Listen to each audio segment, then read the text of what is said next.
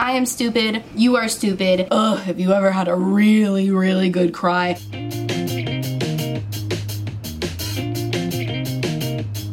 Hello, and welcome back to the Hard Feelings Podcast. This is, of course, my mental health podcast where we talk about things like anxiety and depression, aka hard feelings. I'm so happy to have you back with us this week. I have a very exciting episode. Did I give you another very clickbaity title? That except it's not clickbait because I actually am going to talk about how I'm stupid and that's okay. So today I want to talk again about emotions that we try to suppress. So in the last couple episodes I've talked a lot about anger and how that's an emotion I really struggle to own. I really struggle to take ownership over the fact that I can feel angry and often do feel angry because my entire life I viewed anger as a negative trait that I just should not be. So I pushed it down and pushed it down and suppressed it, and I'm now just starting to accept that part of myself. But I'm also trying to accept other parts of myself that I have repressed for a long time. And one that you might not typically think about is stupidity. You know, I feel like so often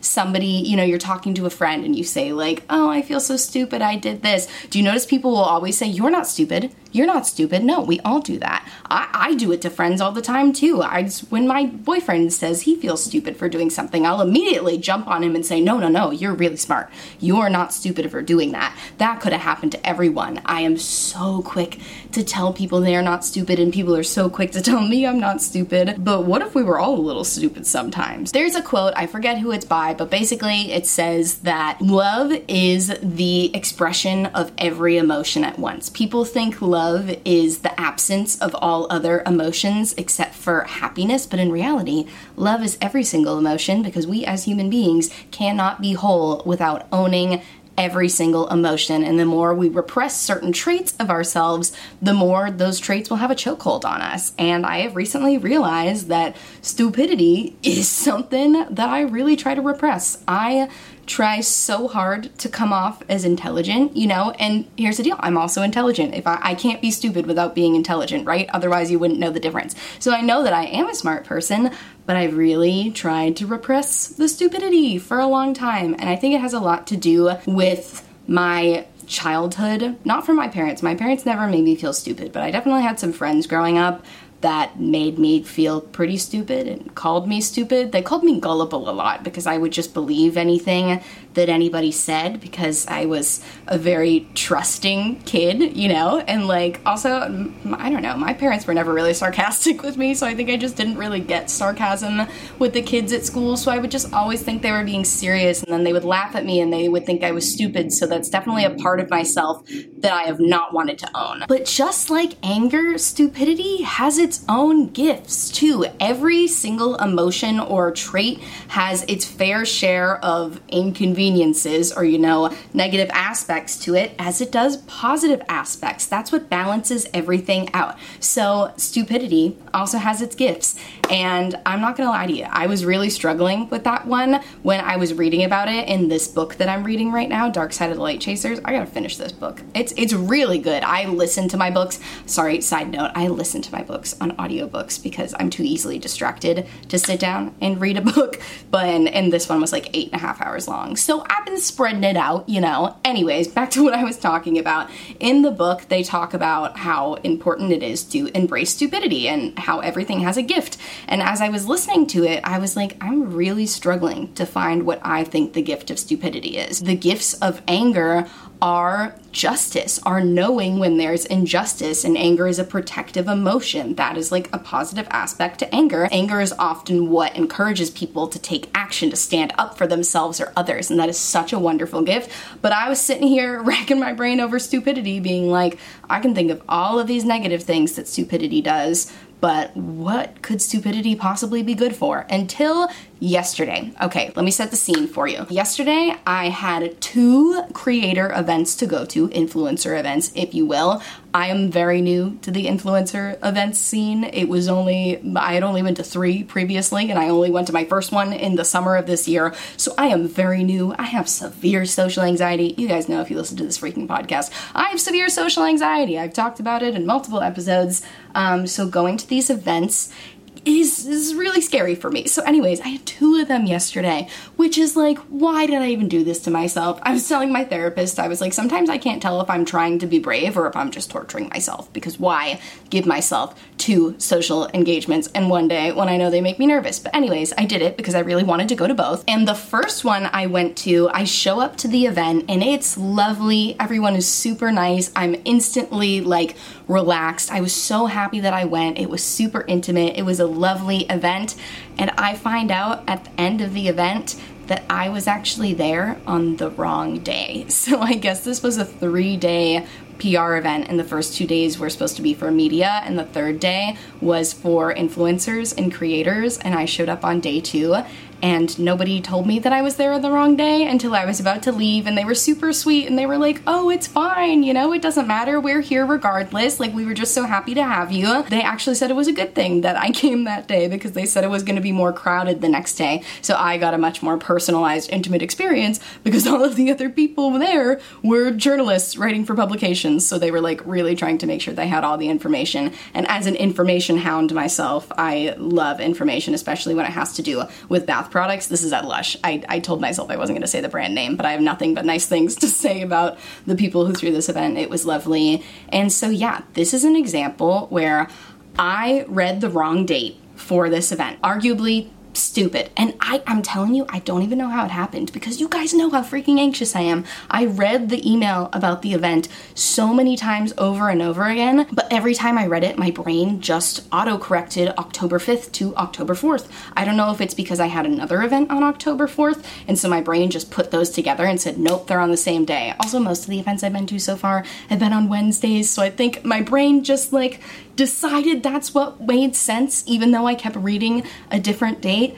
And I showed up at this event at the wrong date. And you know what? I felt really stupid at first. I walked outside the event after it was over and I just kind of like sighed and I was like, uh, that was so much fun. I feel so good about all the interactions I had I really hope they think I'm not stupid. How did I get that wrong? I'm so neurotic of a person. I'm so meticulous about reading things. Like, how did I do that? And I was upset with myself. And I took a minute to really think about it. And I was like, you know what? Literally everyone I've talked to about this has told me it seems like it was meant to be that I went on this other day because they were still having the event. Imagine it could have been a one day only event and I showed up there and there's no one there. And then, you know, it was a whole waste and I would have had to go home.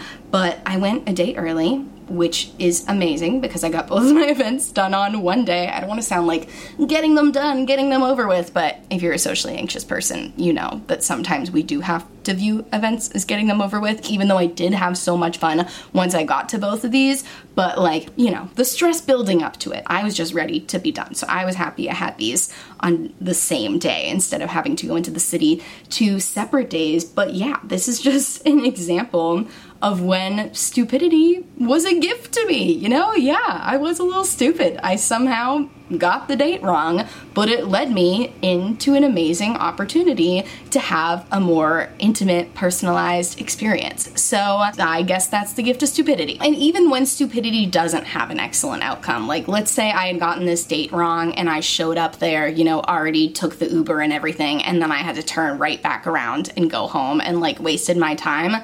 That's still a gift. That still has a gift because it is an opportunity to learn a lesson. It's an opportunity to make a change. Whenever I, I miss an appointment or I'm late to something, it reminds me that I need to get a little more organized. It feels like a sign from the universe giving me a little wake up call to say, like, okay, you missed this thing. It wasn't the end of the world, but now you know going forward put it on the calendar, you know, write it down. And even though it worked out for me in this situation, I've still learned a lesson from it that I need to write things down on my beautiful cat calendar back there. Because I look at it every freaking day. And if I really want to remember when events are, I need to like physically write it on the calendar or add a calendar event to my phone. I can't just rely on remembering where I'm gonna be. So there was a lesson learned there. That was a positive. There was a positive that I ended up having a more intimate, personalized experience.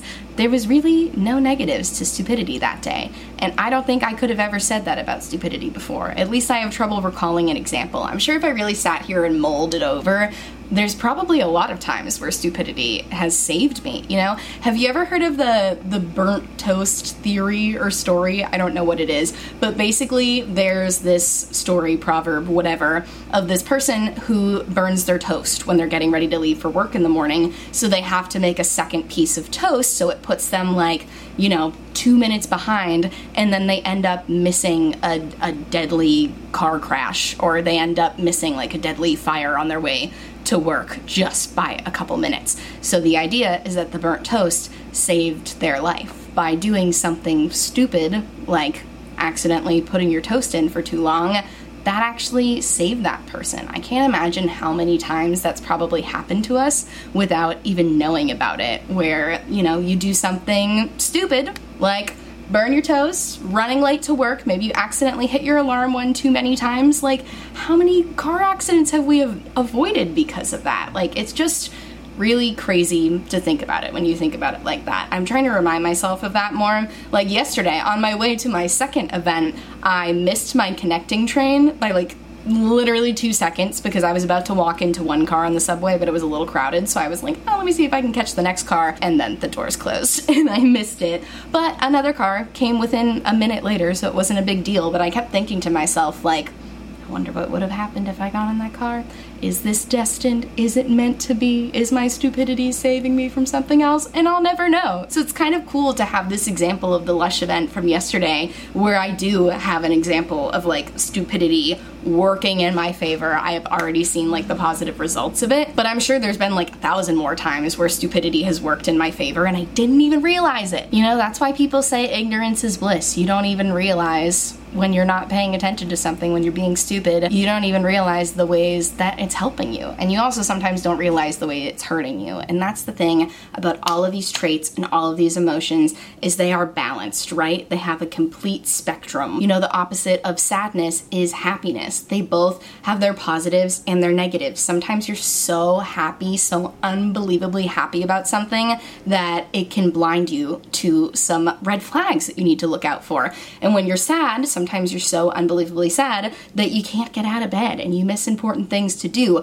But without both of them, you cannot be a complete and whole person because obviously happiness has a lot of amazing qualities to it. It allows us to feel insurmountable joy and releases endorphins and it just makes us feel so, so good. But sadness can do the same thing. Have you ever had a really good cry?